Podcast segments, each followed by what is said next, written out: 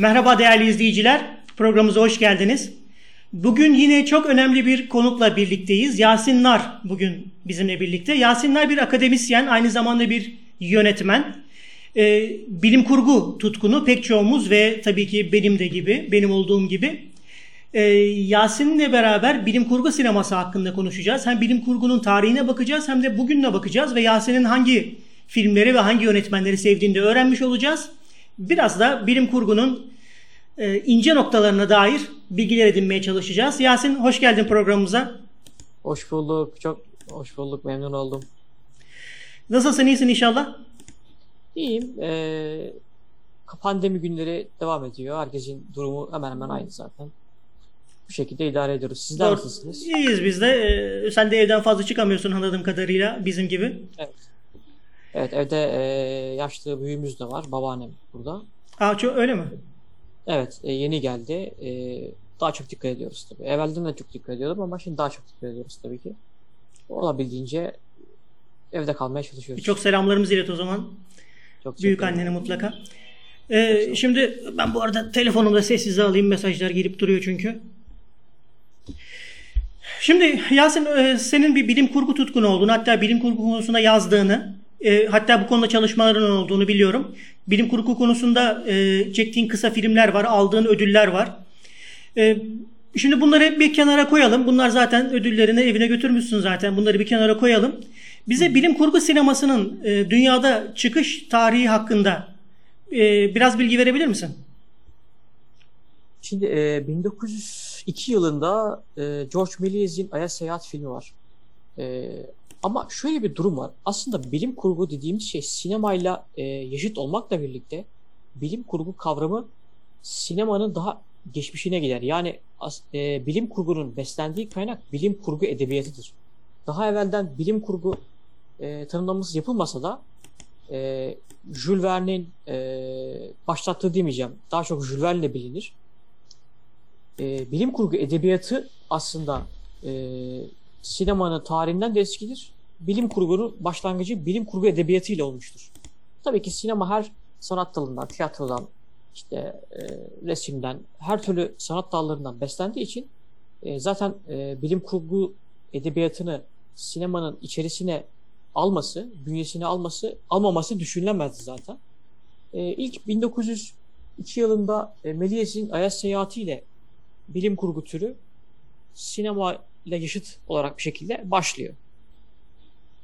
Evet. Ee, 1930'lardan 50'lere kadar olan dönemde ise e, bilim kurgu biraz B sınıfı filmler, e, B film dediğimiz e, türe e, biraz yaklaşıyor, adapte oluyor. E, bugün bile hala özellikle Türkiye'de e, herhangi bir akademik e, bilgisi olmayan insanlarda izleyicilerde bilim kurgu aksiyonun bir alt türü zannediliyor. Aslında hiç alakası yok. Ee, asla böyle bir durum söz konusu değil. Ee, 1968 yılında Stanley Kubrick'in 2001 bir uzay destanı, daha çok 2001 olarak bilinir. A Space Odyssey 2001 filmiyle bilim kurgu tekrar e, büyük sinemaya, gerçek sinemaya, B filmlerinden çok gerçek sinemaya tekrar geri dönüyor. Ee, kısaca bilim kurgunun tarihi bu şekilde başlıyor. Aslında aklıma bir şey geldi sen bunu söylerken. Ee, Terminator serisinde Terminator 2 değil ama 1 de aslında biraz B sınıfı bir film gibi bir durum var aslında. Bu yönde de çeşitli görüşler gördüm. Ki doğrudur da çok Evet. fazla yüksek bütçeyle çekilmiş de bir film değil aslında. Yani bakıyorsun bir tane geçmişten bir tane e, gelecekten bir tane robot gelmiş. Birisini Evet. kovalıyor ve e, öldürmeye çalışıyor değil mi? Yani Ha, evet. konusuna bakacak olursan tam bir B sınıfı film aslında. Ee, onunla ilgili çok güzel bir e, şey geldi aklıma sen söyleyince. Ee, Matrix ile Terminator'ın karşılaştırıldığı bir şey izlemiştim. Bir video izlemiştim. Televizyonda izlemiştim bu videoyu. Eskiden e, 90'lı yıllarda e, sinema vizyona giren filmlerin tanıtıldığı ve daha sonra başka filmlerin anlatıldığı e, bazı televizyon programları vardı. Şimdi pek yok diye biliyorum yani birkaç kanal haricinde. Evet. O, o tarz bir programda izlemiştim bu karşılaştırmayı. Orada e, çok önemli bir şeyden bahsediyor. Matrix'te Terminator de aslında benzer. e, hikayelerden e, yola çıkıyor. İkisinde de makinelerin yani yapay zekanın daha doğrusu eskiden makine terimi çok daha kullanılırdı. Şimdi yapay zekalar çok kullanılıyor.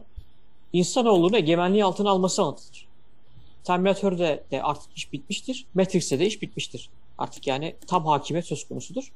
İşte e, küçük bir umutla bir direniş vardır insanların. İki filmde de aynı şekilde. Ama e, Terminator'le özellikle birinci filmdeki e, anlatılanla Matrix'in o görkemli sadece sahne olarak söylemiyorum.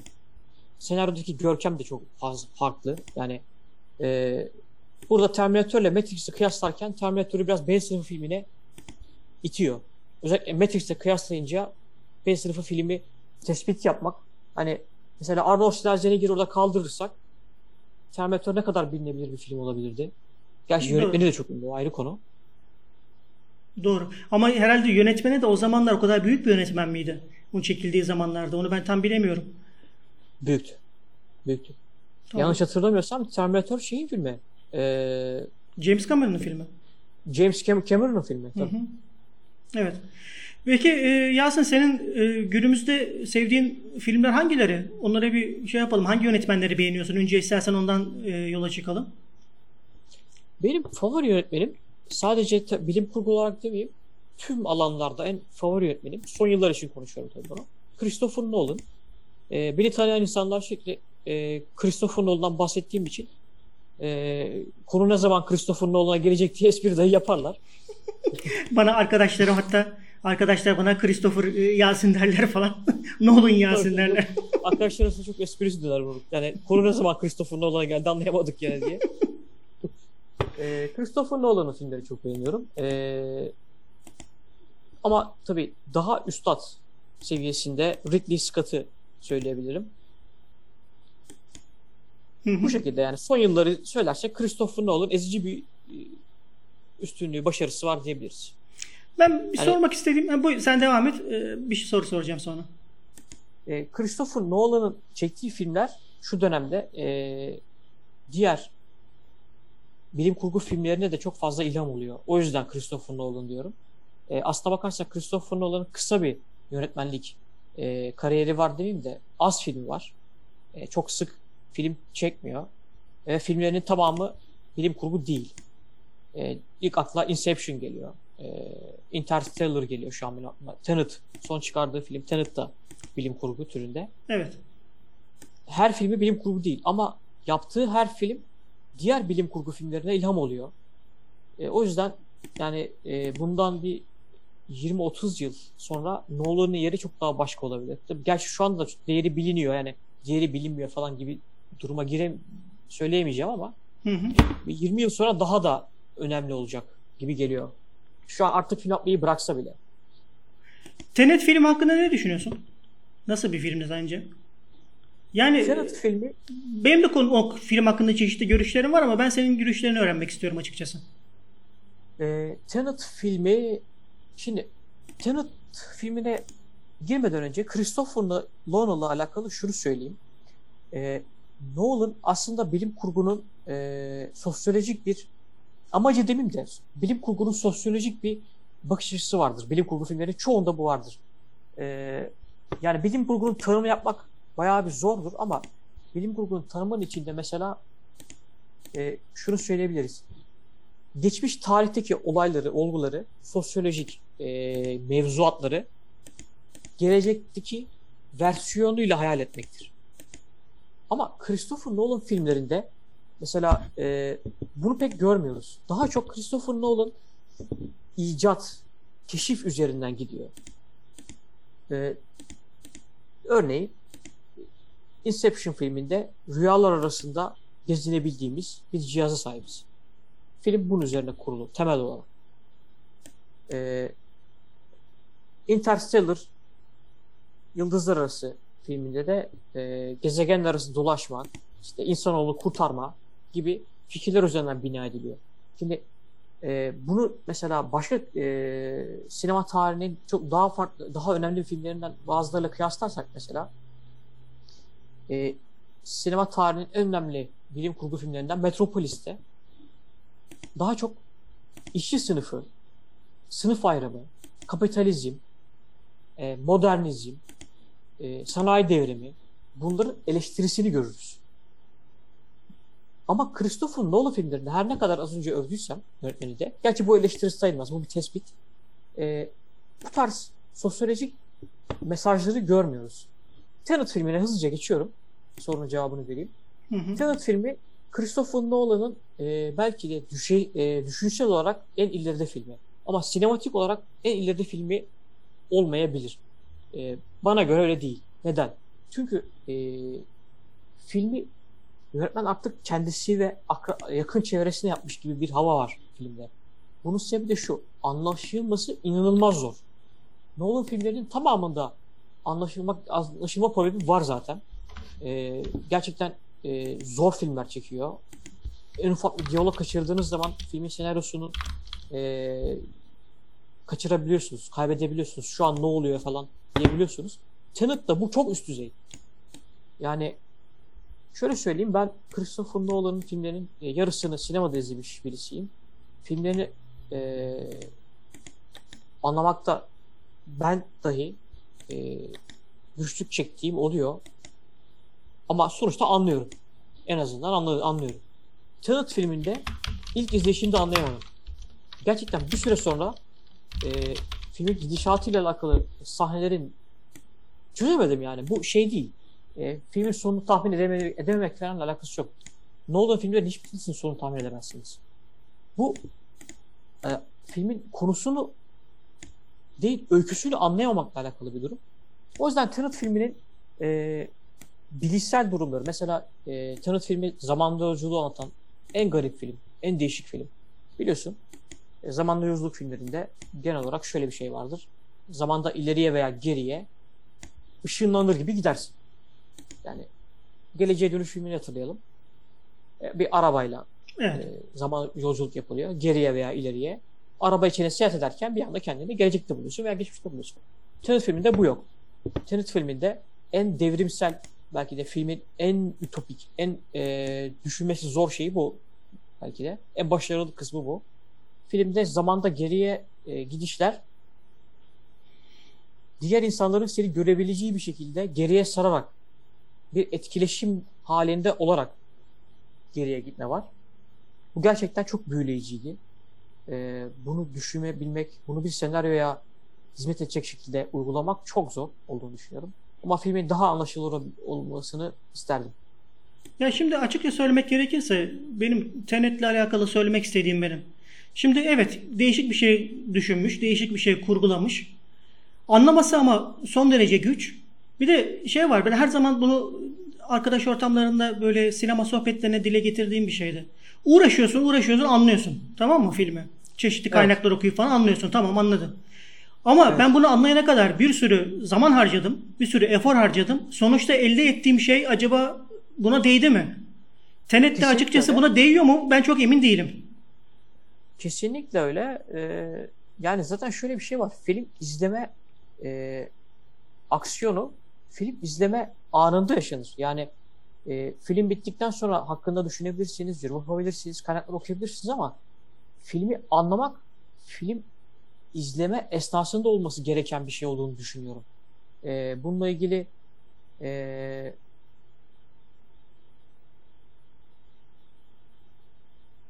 ne diyebilirim daha başka? Böyle Ya, bu şekilde. Yani çünkü var öyle bazı filmler. Ee, şu anda ismini hatırlayamadım. Prime mıydı neydi bir film vardı öyle. İki tane mühendis arkadaş çekmişler filmi. Oldukça Film- düşük bütçeli bir film. Çok düşük bütçeli film ama mesela tabii film içinde teknik bazı şeyler var. Çok uzun diyaloglar falan gibi ve çok karışık bir senaryosu var.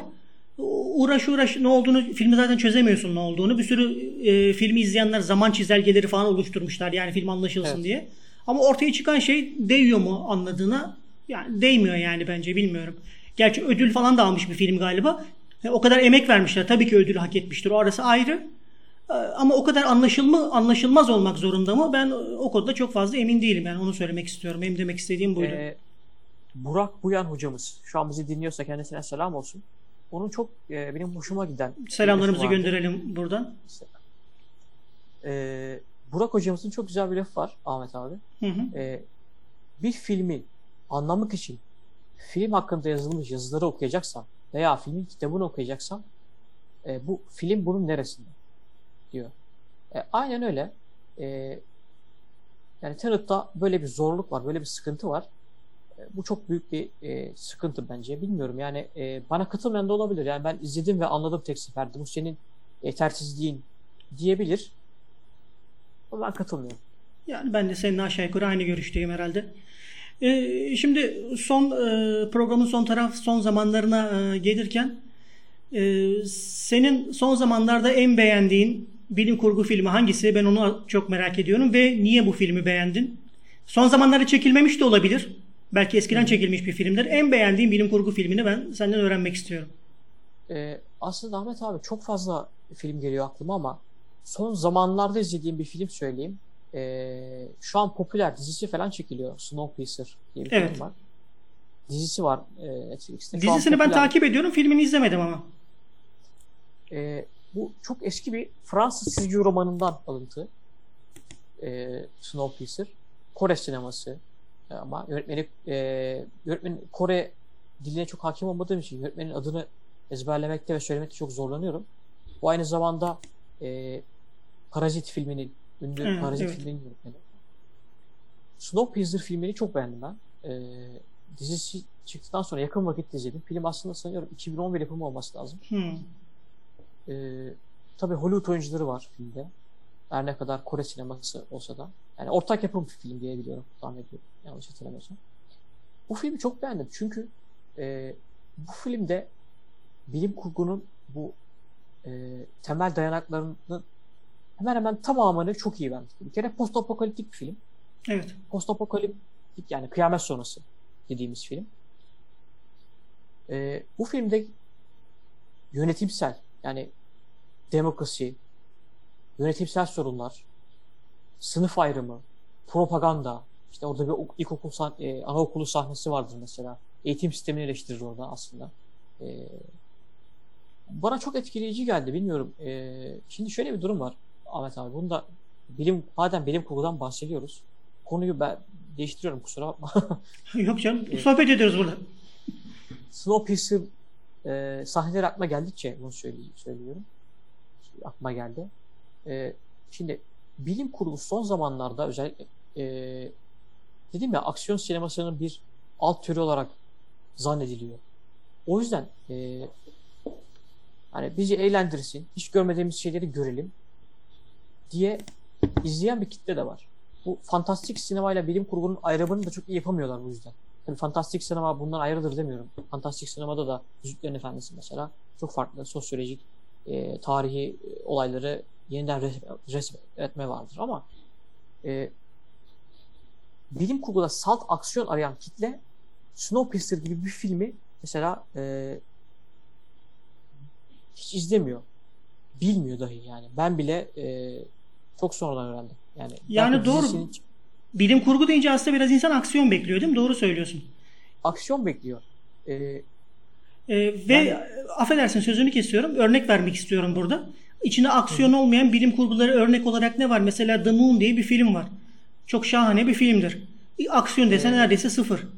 Şey şeyi e, nasıl? The Man from Earth'ü hatırlarsın. Aynen şimdi onu söyleyecektim ben de. Onda aksiyon hiç yok. Değil mi yani? Hiç, yok. yok Hatta- aksiyon. Ha- hatta, mekan bile yok. Tek bir mekanda Evet. geçiyor her şey. Evet. şahane bir film ama ve e, sonradan keşfedilmiş filmler aslında bunlar galiba. Asıl meraklı, asıl türün meraklılarının bildiği filmler oluyor herhalde bunlar. Tabii. Ahmet abi aslında e, programa girişte yapmadık. E, Ben bilim kurgunun tanımı yapmak istiyorum. Çünkü bilim kurgunun o kadar çok farklı tanımı ve o kadar e, tanım yapması çok zor bir konu aslında bilim kurgu. Fanteziyle karışmasının sebebi de bu zaten.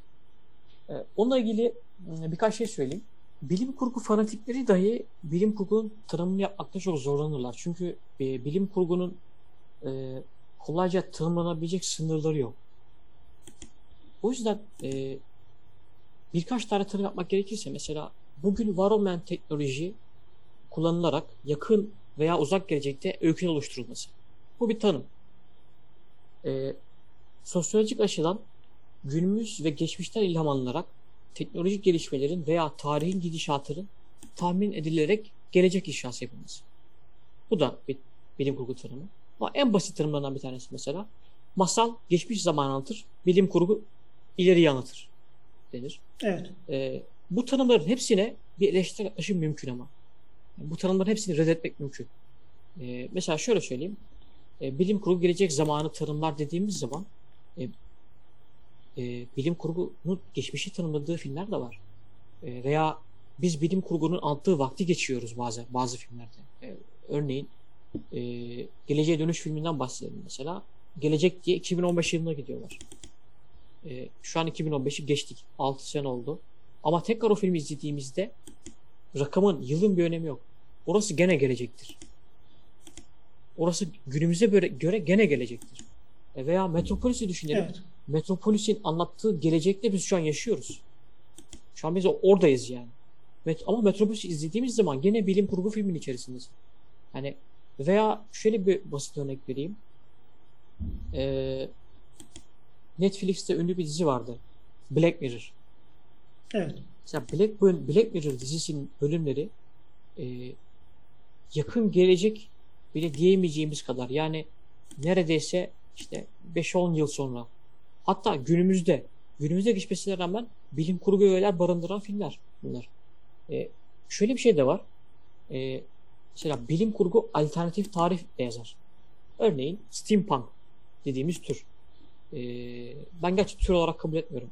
E, işte distopyayı, ütopyayı bunları tür olarak değil de bilim kurgunun e, başlıkları olarak e, bilim kurgunun içerisindeki e, bazı terimler olarak kabul ediyorum. Çünkü neden? E, bir kere distopya daha yeni girdi belki hayatımıza. Hani hep olan bir tanımdı da son yıllarda distopik filmler diye bir kavram popüler olmaya başladı. Ama dikkat ederseniz ütopik film yoktur. Aslında. Yok denecek kadar azdır. Çünkü her ütopik diyebileceğimiz tanımlayabileceğimiz film distopyaya dönüşür zaten. E bu demektir ki e, yönetmen ben distopya film çekeyim diye bunu yapmıyor. Zaten her ütopya distopyaya her distopyada ütopyaya dönüşebilme özelliğine sahip. E, Steampunk'la ilgili konuşuyordum. Steampunk mesela e, buhar teknolojisinin olduğu işte sanayi devrimi ilk yıllarının da ilk yıllarına benzeyen teknolojinin günümüz kadar ilerlemiş halini görüyoruz. Alternatif tarih filmi. Dijital teknoloji yok. Motorlar hala buharla çalışıyor. Ama günümüzde olmayan dahi şeyler icat edilmiş. Mesela e, Bir Sky alternatif Captain- gerçeklik yani sonuçta. Evet, aynen öyle. E şimdi bu filmleri, bunlar da bilim kurgu filmi. Asla fantastik e, ki ona da geleceğim. Fantastik bilim kurgunun ayrımına geleceğim. E, fantastik film e, kısmına girmiyor. E, ama buna rağmen e, az önce yaptığımız bilim kurgu tanımlarına bazılarına uymuyor. Evet. E, bilim kurguyla fantastik filmler arasındaki ayrım da çok net yapmak gerekiyor. Fantastik imkansızı olası yapmasıdır. Bilim kurgu ise olanaksızı mümkün kılmasıdır diye bir tanım var. E, bence çok daha basit bir tanım yapabiliriz. Bilim kurguda e, sıra dışı şeyleri bilimle açıklar. Yani bu bir bilimsel buluş sayesinde bu böyle oldu der. Bir alt metninde bu vardır. Fantastik ise ise e, sıra dışı şeylerin kaynağı metafiziktir. Bu kadar basit. Hmm. Böyle bir ayrım var. Anladım. Anlıyorum. Ben- Peki e, programımızın süresi kısıtlı. İnşallah daha sonra tekrar beraber oluruz. E, öyle istiyorum İnşallah. ben. Son olarak söylemek istediğim şeyler var mı? Son olarak e, program başından beri hep söylüyorum ama tabii e, bilim kurgu severlerin en çok e, herhalde e, üzüldüğü şey odur. Aksiyon sinemasının bir alt türü olarak bilim kurgu zannedilmesi. E, bunu böyle e, izleyen e, seyircilerimiz bunu böyle olmadığını bilsinler. Bilim kurgu filmleri son derece politik filmlerdir. E, son derece e, yüksek kültür filmleridir. Çünkü içerisinde müthiş bir sosyolojik analiz vardır. Ve bu sosyolojik analizleri e, geleceğe gelecekte nasıl olabileceğini tahmini yapar.